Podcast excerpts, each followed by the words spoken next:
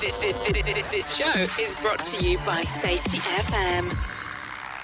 What's up, peeps? Welcome back to Rebranding Safety. Today is a conversation, a quick fire conversation between me and the Hop Nerd. Let's jump into the intro. I'll tell you some more about it. Let's go. The problem in safety isn't deviation, it's complexity. Health and safety has gone mad. Health and safety is trying to unpick having gone mad in the past. There's no one solution and one problem. The problem is that we are looking for one solution. Does the structure of the team allow them to flourish? Feel safe enough to be uncomfortable. The environment defines our behaviors. People aren't the problem, they're the solution. Rebranding Safety, crushing the stereotype. Brought to you by Riskfluent. What's up, peeps? Welcome back to Rebranding Safety. Rebranding Safety is a YouTube channel and podcast doing exactly what it says on the tin. So if you're new here, hit that subscribe button, follow, bell, whatever. My name's James McPherson from Risk Fluent Limited, um, and I am the host of Rebranding Safety. Rebranding Safety is kind of like our passion and our, our value, our purpose at Risk Fluent. So thank you for joining us on our journey. It's lovely to have you here. Today we are talking with the Hop Nerd. So the Hop Nerd, Mr. Sam Goodman, is becoming a regular on rebranding safety. Um, but this is an episode where um, I was on the Hop Nerd. We screwed up the times and the dates, and we only had 30 minutes. And we decided, screw it, let's go with this. We haven't planned this. We haven't really thought um, what we're going to talk about could be crammed into 30 minutes, but let's go for it. So we literally had a fast 30 minute in depth conversation. Have a listen. Tell me what you think. I'll catch you at the end. I'm I'm gonna start recording just so I don't forget because it's been that kind of morning, man. I woke up this morning to find out that one of the dogs had gotten in here and chewed up my other headphones, the ones that actually work, so I can only hear you in one ear right now. So I had to order, I had to order, order another another pair this morning. It's been one thing, one thing after another today, man. Um, And and I, you, I screwed up our times. I did. It was. It's been bad, man. how the fuck are we going to talk just for 30 minutes? I don't think that's ever happened. We're just. We're just gonna have to run with it, man. We're just gonna have to run with it. That's and so It's going to be a Hop Nerd Rebranding Safety quick fire session. quick fire. Let's just go, man. So I'm just gonna go. So I think everyone knows who you are, but uh let's do like a quick recap of who you are, what you got going on, all that stuff. We've had you on what two, three times already, couple times. It's been a blast, man. It's twice. Might be wrong. And and then once I've introduced myself, because I'm going to put this out on my podcast, I want you to introduce yourself as well. Yeah, we'll do it, man. So my name's James McPherson. I run a company called Riskfluent, and I also we our, our purpose as a company is to rebrand safety. So we have a YouTube and a podcast channel called Rebranding Safety. Um, that's been going for about four years. I've been in safety for just over a decade. Um, and we do kind of two types of safety really we do the technical stuff where we try and use this high reliability stuff but for normal safety for small businesses and then we do the more cultural type stuff for the big businesses um yeah and we chat shit on the podcast and the youtube channel all the time and and who are you sam My turn. I get. I get to go now. Jeez, man, this is cool. So Sam Goodman, a lot of people know me as the Hop Nerd from the Hop Nerd podcast. Kind of similar. I mean, that's I think that's that's what I remember from the first time we met, man. As we sit there and kind of like, man, we're similar in so many different ways and profession and kind of all this stuff. And so very very similar, very similar story. Uh, I've been doing uh, safety for about 15 ish years now. So just just uh, right there with you, right right around the same amount of time. For about half that time has been into human and organizational performance or however we want to say that trying to do safety differently safety better something that's not uh, what i started with. I was one of those folks that was indoctrinated early on in my career into more traditional approaches to safety got frustrated with that almost left wrote a couple books about that found my way into this kind of human and organizational performance space. And so nowadays um, in addition to the podcast kind of the same hop nerd doing uh, human organization performance consulting, help, coaching, all that kind of stuff, trying to bring those concepts to life in organizations that need that kind of help. So that's who I am podcaster, crazy person, provocateur, all the above. love it what are we talking about i can't remember So I think so. We we caught up because we had, we hadn't talked to each other in like it'd been a minute, man. Because I've been uh I've been, had life stuff going on and work stuff going on. And you had life stuff and work stuff going on. You welcomed a little one to the world, which is amazing. So I I, I hadn't we haven't been on the podcast since then. So we got to say congratulations. That's been what thank a you year ago now. No, two. She's Dude, two. holy cow, man. I feel fucking old. Well, trust me, man. That's why I wear the hat. I, I used to wear the hat because I liked it, and I wear the hat now to cover the gray hair in between haircuts because I usually cut it pretty, you know, shave the sides pretty high so I can get rid of the grays. But uh, I, have swore a lot already. I can't remember. Do, uh, do, we swear on the hop nerd? Are we allowed to swear? Or oh, fuck yeah, man, we can say whatever we want to. Yeah, that's cool. That's cool. As I upload things, I just automatically hit the explicit button, so it's okay. People, people at this point know what they signed up for. Yeah. so, yeah. so uh, we, when we were catching up, though, I didn't mean to derail us there. Um, when we were catching up before, we were talking about uh, how we bring some of these ideas into, I would say, smaller, more mom and pop kind of organizations because big organizations have a lot more wiggle room to be to be able to go play with stuff like this right? And that's just obvious. Like budget time resources there's just, it's just i don't want to say that it's easier because in some sense you know those organizations aren't as nimble. You know I, I hear people talk about large organizations being like aircraft carriers on good days and the Titanic on probably worse days. but they're they're they're hard they're hard to, they're hard to steer and they are sinkable, right? But they they often have um they often have the resources and time and all those things we are just I was just mentioning to be able to go play with this stuff, try it out, kind of figure stuff out. Where mom and pop organizations don't necessarily have that ability. You know, when it's three folks, you know, me, my cousin, and my brother-in-law in a van trying to do work and we have a couple other vans that we have a couple other employees that do that that's a whole lot that's a whole lot different conversation when we're talking about safety health human organization whatever right it's a, just a totally different conversation so i think that's where we landed on was was what are some ideas on how we can bring that stuff uh, mm-hmm. those better ideas or just better approaches what, what's i guess the tactical kind of bits of that that's that's applicable to those folks yeah, I remember now. I remember. And I, I think there is something first we need to acknowledge on this in that I think a lot of the conversations that we have around this new view, safety differently, hop, whatever you want to call it, mate, it's so far from the reality of the small business. Like it is miles away from the reality of Bob's roofing or right. Steve waste company or whatever. Like some of the shit I see is just like, whoa, fuck fucking hell. like, shit, there's no point even talking about like building capacity here. And then I think some people might turn around and say, actually, you need to talk about that because that is that's that's the whole problem that got us here is that they've got this perception of safety but then there's the next problem that we don't talk this perception of health and safety be it because of the way we've done safety what is so deep rooted man like so deep rooted mm-hmm. um that actually some of the sometimes I'm, I'm if I'm if I'm honest, I'm a bit exhausted by all these thought leaders, and I'm fed up of reading it. It's the same yeah. shit book, I'm, and I'm just like, you know what? It's got no connection to the reality of some of these businesses. The business, I don't know what it's like in America. I've never worked in America, but in England, the British economy is a race to the bottom. Like 100%. It is a race to the cheapest quote. Everything is cheap, cheap, cheap, cheap, cheap.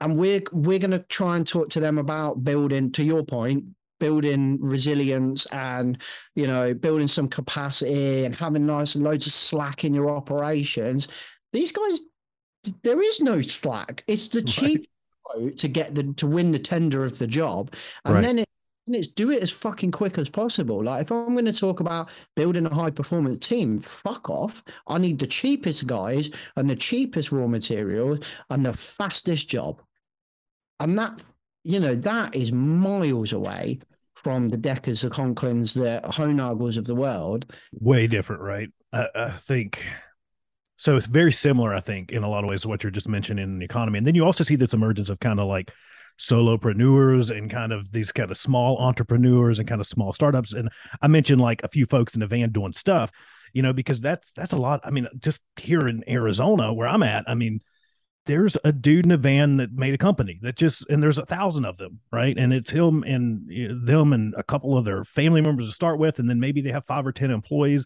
and they're doing some pretty high risk crap right? I mean here we're building tons and tons of houses. You got guys crawling all over roofs and laying tile and doing all the kind of crazy stuff that comes along with building homes or building apartment buildings or i'm just using that as an example because i can look out my window like right across the street and they're building like 150 new homes like over on a hill.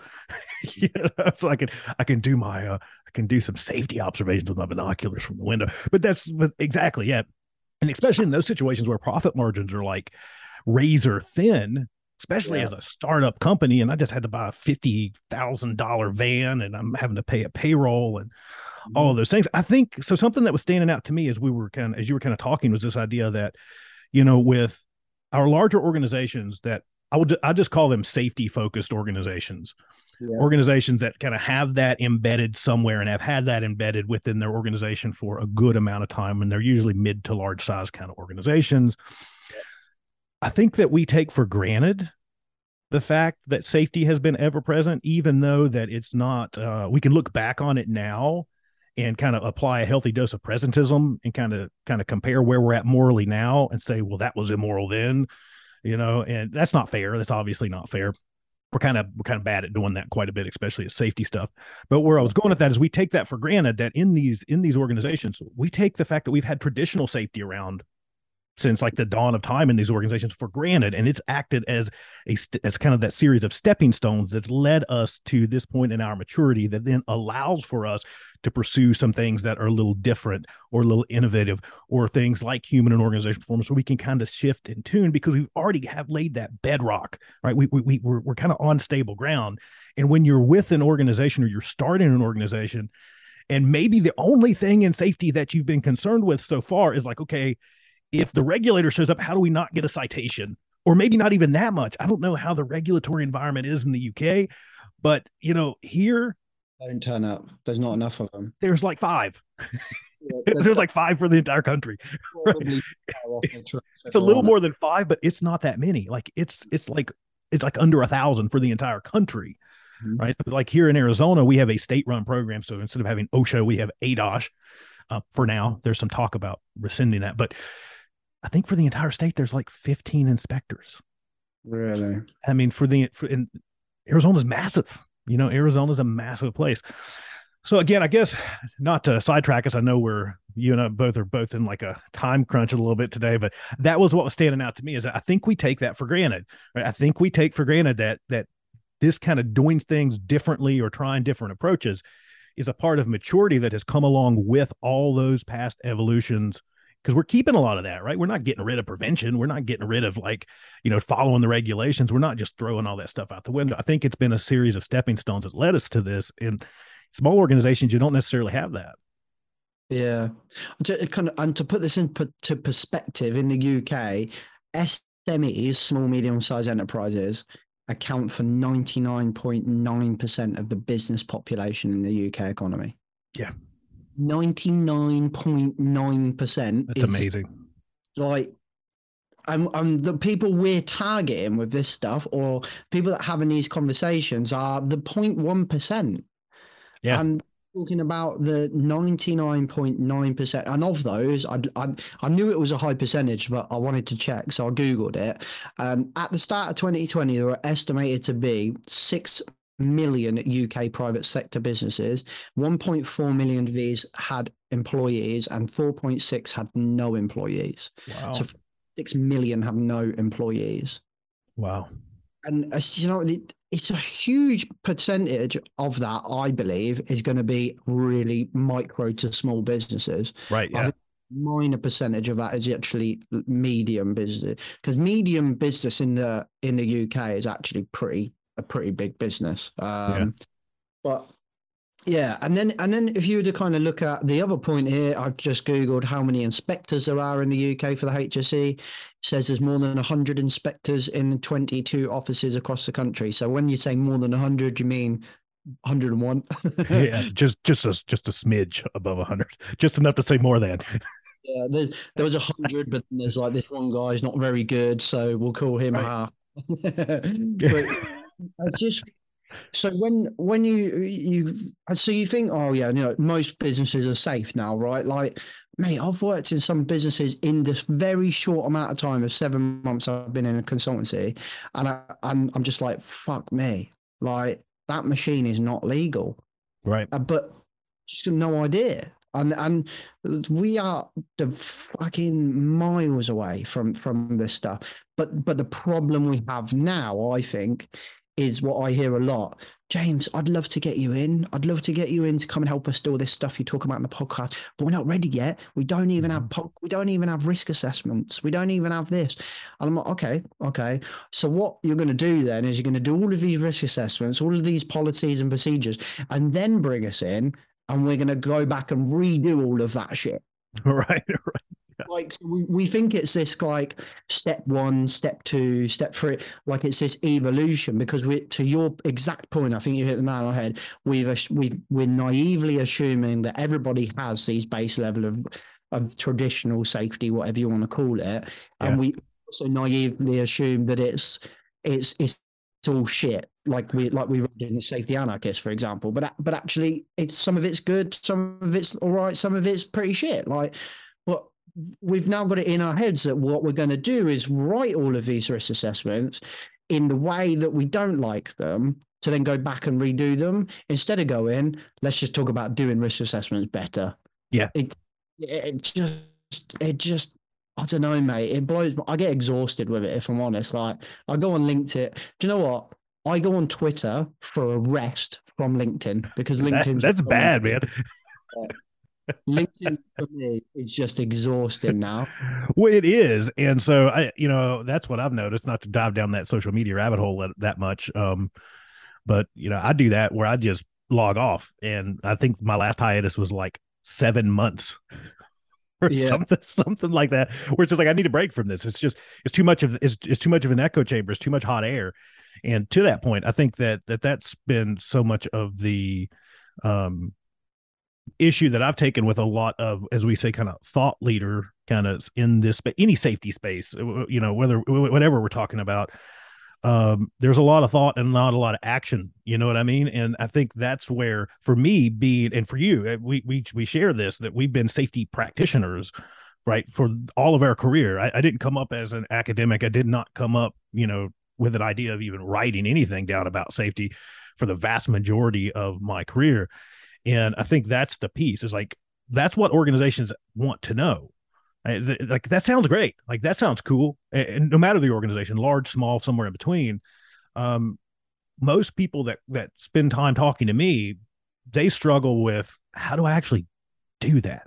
Mm. That- that's like this sounds great like like we're talking about learning we're talking about about uh deferring to expertise and creating trusting environments like all this stuff and it all sounds great and i've read all the books but how the fuck do i actually do that in real life and now they i wish that there was an easier answer than to say, you know, I, I, wish that some of the kind of safety snake oil salesman stuff actually worked because we see that we're talking about LinkedIn. You see that all the time where somebody's like, just follow my new checklist and I'll sell it to you for twelve dollars and if you just follow steps one through thirty two, safety culture will be yours. You know, and we know that that's that's a load of crap, right? And it, it, just FYI for anyone out there, if anyone's trying to sell you that there is one right way to do anything, especially the safety of work, there's one right way, and key emphasis here being that their that their right that their right way is the one right way. I think I said that right. Um, Yeah. Run away. You should run away really really fast because Yeah. there's not one right way, and that's some of the challenge I think Let That- that, that, that- yeah that that organizations have to kind of embrace that there's not like a linear guide that comes along with really much of safety whether we're talking new view old school traditional whatever. You got to do what works best for you. And i think that's a, a key piece here when we're talking about these smaller organizations is uh i don't think that as much as i am a uh, practitioner of human and organizational performance and kind of these these doing things different you know um not every organization is ready for that. I, I think that's a key thing to take away that you have to lay a certain element uh, of you got to have the, the scaffolding built first before you can start doing the work on top of it. And i don't i don't know that you can just now the principles i think are sound and they carry through. But again i don't know that you can just jump in and just say we're going to trans this organization that has seven em- employees that just started last week is going to go through transformational change. That probably sounds like a really bad idea. They're just in the in the entry phase of figuring out who the hell they are to, to begin with. But when when i hmm, there's a lot in that. We definitely don't have long enough to to get into we're gonna have to do another round of this. Yeah we're gonna have to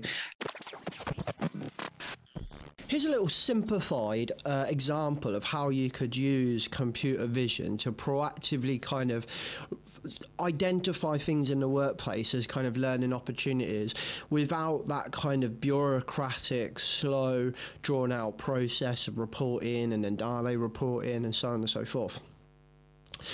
Because really what computer vision is, is is vision right? It's like an extra pair of eyes but it's not got someone sitting watching that CCTV all day going, Meh.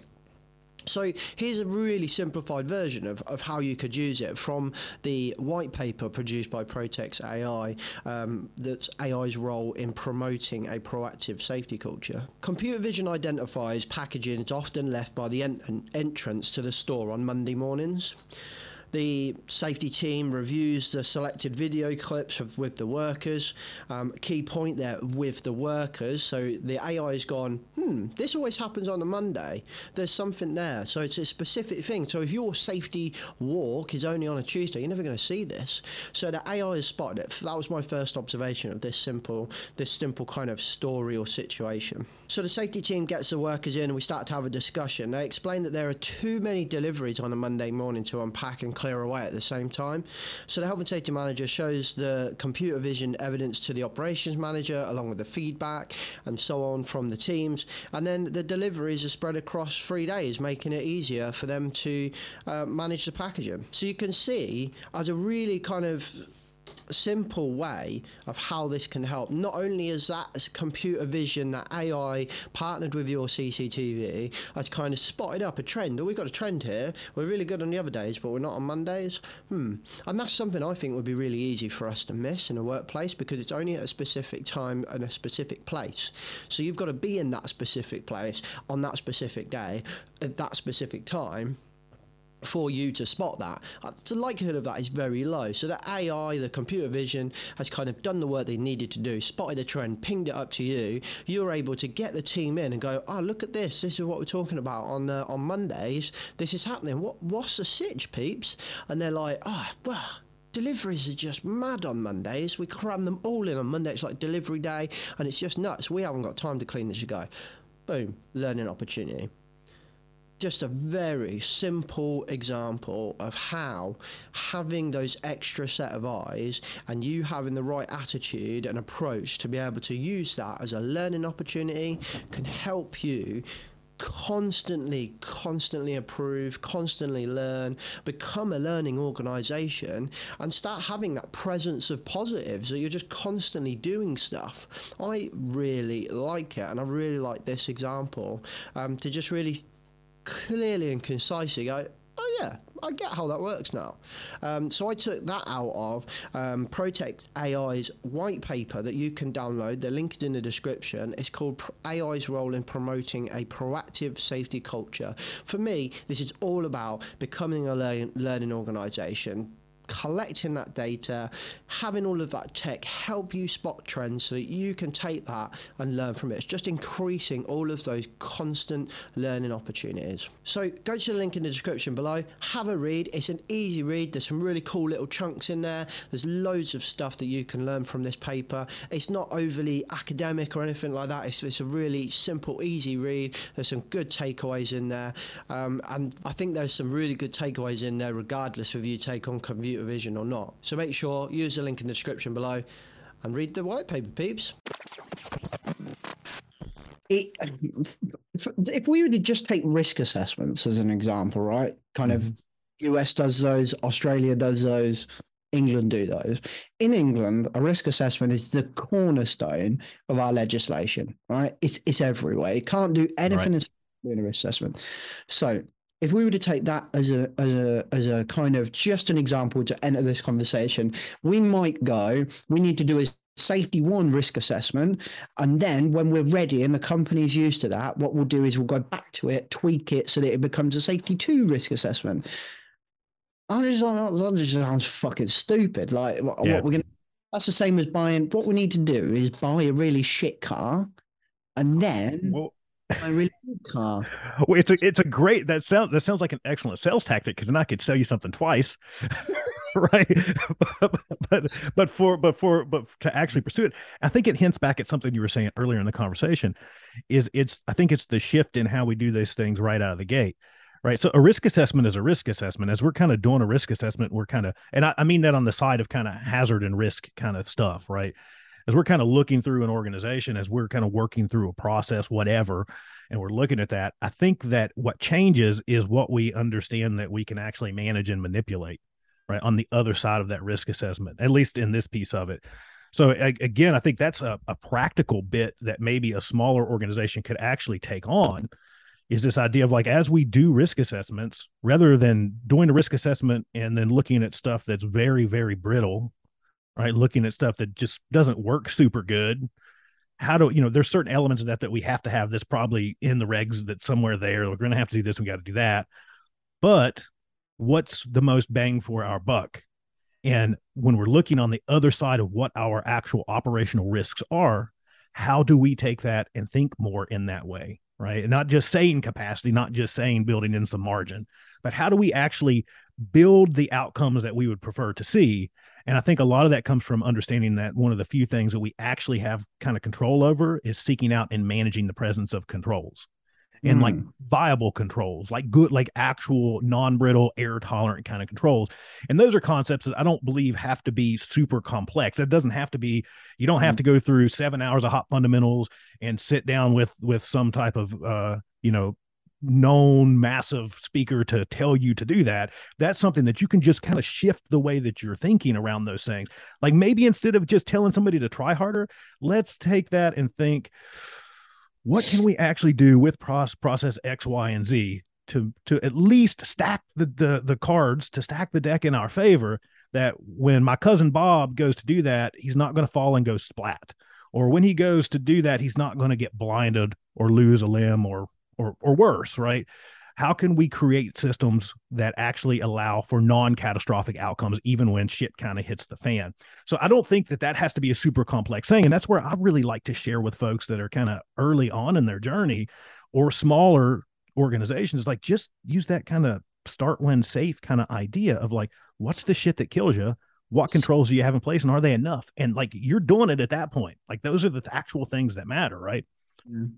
Well, like, so, uh, but when I listen to that, I agree with everything you've just said, Sam, right? 100%. Right. But when I listen to it, I'm like, that that's what the le- fucking legislation said when we wrote it in 1974 in Right. England. right Like, that that is a risk assessment, not, Yeah. not, a new view- not a new view risk assessment, No. not a risk assessment, not a safety differently risk assessment. right It's a safety as originally intended risk assessment. And that I, I first said coined the term. I don't know, I might have stole it off someone else, but I think I coined it's the term. yours you, you got it now trademarking it. It's mine, right? I coined the term safety as originally intended fucking three years ago on the podcast. I'm, and like, if we were to take, I, I remember seeing uh, Todd do a post actually where it says instead of stop safe or safe when stop when not safe or something like, let's do, and you just reminded me of it. Let's do start when safe, right? Okay, well, that's nothing new. That that makes sense to me. But like, that's what a risk assessment was supposed to be. Let's Yeah. do we trying to achieve here. We're trying to do this. What are the risks? What can we see in front of us? And how are we going to do it and managing these risks with impact? And that for me is what a lot of this is, is like you're managing it with with impact. And I think a lot of the time we're not talking about there's a lot of papers out there, there's a lot of research out there, and there's a couple for me that are really important. And I fucking love the safety clutter paper by Drew, um, Drew, David, and Sidney. Yeah. Um, Yeah. I think one of the best pieces out there for people to read. And just to take away the three C's of of clutter to be able to test anything that you're doing, Mhm. for me, just do this. Just think of how much value does it cost, which they call contribution. So what does it contribute to? Does it contribute to the safety of work? But I would I would add something here, particularly in England. There's a lot of work that we need to do that's done in the name of safety that doesn't contribute to the safety of work. Right. It does contribute to the company. So I don't think don't throw the baby out with the bathwater. The British setup as it is it is it is what it is, and we're not going to change the fucking world. So if you need to write, we're not going to change the world overnight. We might change it eventually, right. but if you need to write some RAMs that are generic and they're not on the they're not reflective of the shop floor, but you need to write them to tender for a job, fucking write them and tender for the job. But yeah. just the shop floor from them. Just that that would be my solution for that. So does it contribute to something within the company and deliver value? it, it confidence in that in in how you know that do you have evidence that it contributes or do you believe it's evidence so if you sorry. If you don't have evidence do you believe in it is contributing? So ideally it's evidence. A lot of the work we do in safety doesn't have evidence but right. ideally you've got some evidence to say it does work. If you don't do you as a group of people that are about to implement this believe that it's going to work and do you have a consensus? Do, does it extend to those stakeholders on the shop floor who are going to be involved with that? Do they agree with what you're talking about? Do they agree? Do they have confidence? Do they agree that it contributes? I think if we did that, if we did those three tests with everything we do in safety, we'd go a very long fucking way. We'd go a very long way. So don't do. I'm, I'm just going to do old view because we're not ready for new view yet. Right. No, I'm just thinking about doing managing risk, but having yeah. impact of the shop floor, having impact on the safety of work. For me, that's not new or old. It's safety as originally intended. I think you're uh, you're. I don't think I know you're spot on because it's the question of, of impact, right? That's that's the that's the key question. What actually matters, right? Yeah. To that to that point, and thinking about examining for what actually matters, what's actually meaningful and kind of my world is it's tuning that question towards what's actually meaningful to not killing and maiming people. You know like what what what actually matters. And you're spot on. There's there's definitely stuff we got to do that we just got to do right? And whether it sucks or not we just got to do it because it's part of the regulation. It's part of something that's in our systems to protect us in various different ways either from regulators or litigation or on and on and on. There's things you got to do as a company right? But how you translate that down rather than doing that to people, having it there and not doing to people is you can still do that, right? I think that's a that's a really really important point. And I agree yeah. with you, man. I think this, you know, eh, what what we're talking about isn't new. I I, I think that when we're talking about um, these various bits and pieces, you know, I've I've had BBS people on here. Uh, Dr. Tim Ludwig, which is a phenomenal conversation. I've had some traditional safety folks. I have lots of hop folks, obviously. Um, but the thing that I discovered the most talking with all these folks is we're not that different. The mm-hmm. thing is, and we're not really different at all in a lot of ways. Mm-hmm. Um, I think that's what really shocked me with the uh, Dr. Tim Ludwig conversation was we're just like, like, man, we're talking the same language here. So I think what you see is there's this, this kind of thing where organizations like to take stuff and they like to reduce it down to easy and then just kind of put their own spin on it, or they like to piecemeal and they're like, it's like a buffet. Like I'm going to take a little bit of this, I'm going to take a little bit of that. Yeah. And the way it's applied kind of throws us back into the shit side of things right? We we apply it with their current assumptions of liking to blame of all these kind of other things right? And we don't have enough time to dive down that rabbit hole because you and i both have to run to go do other things. But i could talk about blame all day.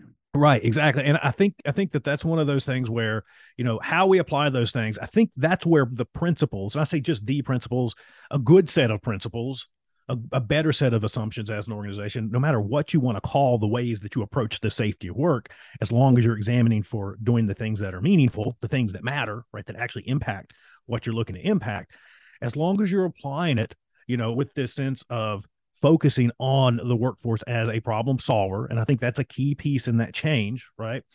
Um, I don't know that you're going to be that far off from whatever the hell we're calling it. Yeah, I, I, I do think boxing it in, boxing it in stifles innovation. Actually, if we start saying I'm just doing this in this box and it's just called Hopper, it's just safety differently, or it's just safety two, or it's just traditional stuff, we're actually killing safety innovation probably at that point because we're just stuck in that box. Yeah, And, and I think the one thing we as a profession need to do before we do anything else is remember that academics are supposed to bicker with each other, but we as Right. Practitioners are not meant to pick one and stick with that. No. They- leave them at the top to bicker amongst each other, get bitchy, write books about each other, do whatever they need to do because Right. that's what scientists, academics are supposed to do. They're supposed to bicker. And what we're supposed to do is take their work give it a fucking go and see what works. And then, because you might, I- as a consultant, will go to one company and they're like, oh, we, we love BBS. And I'm like, cool. Because I've had Dom Cooper on my podcast, the same as you had, um, I can't remember you, your guy on, on your podcast. And he's talking and I'm like, mate, that's fucking hop. What you just said there is hop. And I'm talking to someone on hop, and I'm like, mate, that's fucking BBS. It's the same shit, just different ways of saying it. And that's a good thing. That's a good thing because there's a load of people that got and made. I, I don't- see, this is the thing. When, we think about we're all fucking tied up in knots. And Yeah. now is the amount of messages I'm going to get being like, uh, actually, it's based off Taylorism, and Taylorism is this, and that.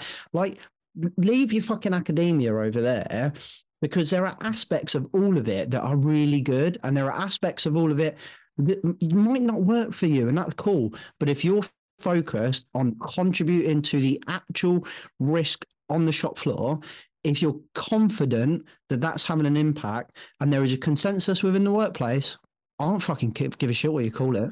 Yeah, and I think that's one of those things where, as long as you're embracing and leaning into kind, of, and I don't mean to boil this down to something that's that's too reduced, but you're focused on caring for people, right? You're mm-hmm. focused on caring for your workforce and embracing that kind of human element. Sorry, as my phones are kind of blasting in the background, people telling me I'm late for this other meeting, but it's one of those things where it's it's it's as long as you're genuinely focused on embracing humanity and leaning into the humanity of your organization and taking care of those folks and again, not to reduce it down to something as simple as the golden rule, but caring for those folks like you would want to be cared for. I think that matters, right? I think I think those things do matter, and I think you're absolutely right. We get too hung up in this concept, that concept, this book, that book, and we forget that we are practitioners, meaning that we actually go out and practice you know this stuff. We we we feel our way through it. And that's the piece that i would kind of wrap up with is just saying that you know every organization's journey to doing uh whatever better right? To to trying to influence the safety of work a little bit better it's going to be totally different right? We might we're going to have some some some sharing. There might be something that work might work for this company that might work for yours but they might be doing this and doing great with it and it might be horrific in your organization. So you just have to embrace that bit of it of understanding that it's not a copy no, nothing that you do in this world can really be a copy and paste. You can learn some lessons you can try some stuff on for size but your your way is your way because organizations like people are infinitely unique and you should embrace that uniqueness because that's what makes you cool. That's what makes you you. That's what makes you your organization. Lean into that uniqueness and build something around that right? And i think having that set in a good set of principles that are based around kind of the the assumptions that we know to be better assumptions is a good way to kind of be that test or to act as that test of what will kind of work or what should maybe be here what should not be here what should we stop doing what should we start doing i think that's a good way to start sorting and kind of prioritizing that stuff that we should be going out and actually trying to do People are not the problem, but they are a fucking pain in the ass. That's a fact, man. I know I'm a pain in the ass. So I can I know I'm a pain in the ass because I somehow managed to get our meeting off by one hour and put us into this time crunch. But I had one at four and one at five, and I was like, "What the fuck?" I'm I cannot be trusted with technology. Mm-hmm. Well, I've got to tell you, man, this is the fastest podcast or the fastest conversation I think you and I've ever had. But I've got to run. I'm five minutes late for another thing. Yeah, me too. But maybe it's good that we're cutting it into thirty minutes. Let's find out. We're gonna see you, man. Thank you so much for coming on, my friend. How can people find you before I, before I hit the end button? Just go on LinkedIn and find me at James McPherson or Google risk fluid or rebounding safety, and we'll come up. Cool, man. We're gonna have to do this again real soon, but next time I think we're gonna need like two hours. Nice one. Yeah, for sure. Definitely. All right, man. I'll talk to you soon. Okay, peeps, I hope you enjoyed that conversation, that quick fire conversation with Sam. Don't forget to check out the Hop Nerd as well. Sam's doing loads of awesome work at the moment. He's got loads of books as well. Go and have a read of those. If you want some support with any of the stuff we've spoken about, if you're thinking, oh, we'd like to think about new view and high reliability and all of this stuff, and uh, but we need some help with it, we would gladly help you. We don't just work with small businesses um, and have like retained offers for for them. We also have like we like to build bespoke partnerships with existing safety teams as well. So um, we thought, what can we do to help people that was me many years ago and I think as a safety professional I always thought well I don't need a consultant on a kind of partnership model because well I'm the safety team so what that's my job and sometimes it's just helpful to have um, to have a connection there with people. Um, so hopefully, if you need some help with this, come and have a chat and we'll, we'll knock something up. Um, otherwise, check out the health and safety network.com. The health and safety network is, and I will link it in the description below, it's a community of health and safety professionals. And you can have um, a call a week where you can get some help and some support. You can listen, you can give help and support. You build a, you've got a community of safety professionals. It's your own safety team. Um, and often, more often than not, when we build these bespoke partnerships for our customers, we roll in the Health and Safety Network membership as well, um, because I think it's such a powerful community. So go check that out as well. Healthandsafetynetwork.com. It's in the links in the description uh, below. And if this goes out before the 1st of October, then check out the 1st of October in the Exchange Bar around 3 o'clock. We'll be doing a networking lunch. If this hasn't gone out, or you're listening to this after the 1st of October, then you've missed your chance, but we will do it again. Thank you very much. I'll catch you next week. Safe. The views and opinions expressed in this podcast are those of the host and its guests and do not necessarily reflect the position of the companies. Examples of analysis discussed within this podcast are examples only based on limited and dated open source information and should not be utilised in real life as the only solution available. Assumptions made within this analysis are not reflective of the position of the companies. No part of this podcast may be reproduced, stored, or transmitted in any form or by any means, mechanical, electronic, or otherwise, without prior written permission from James McPherson.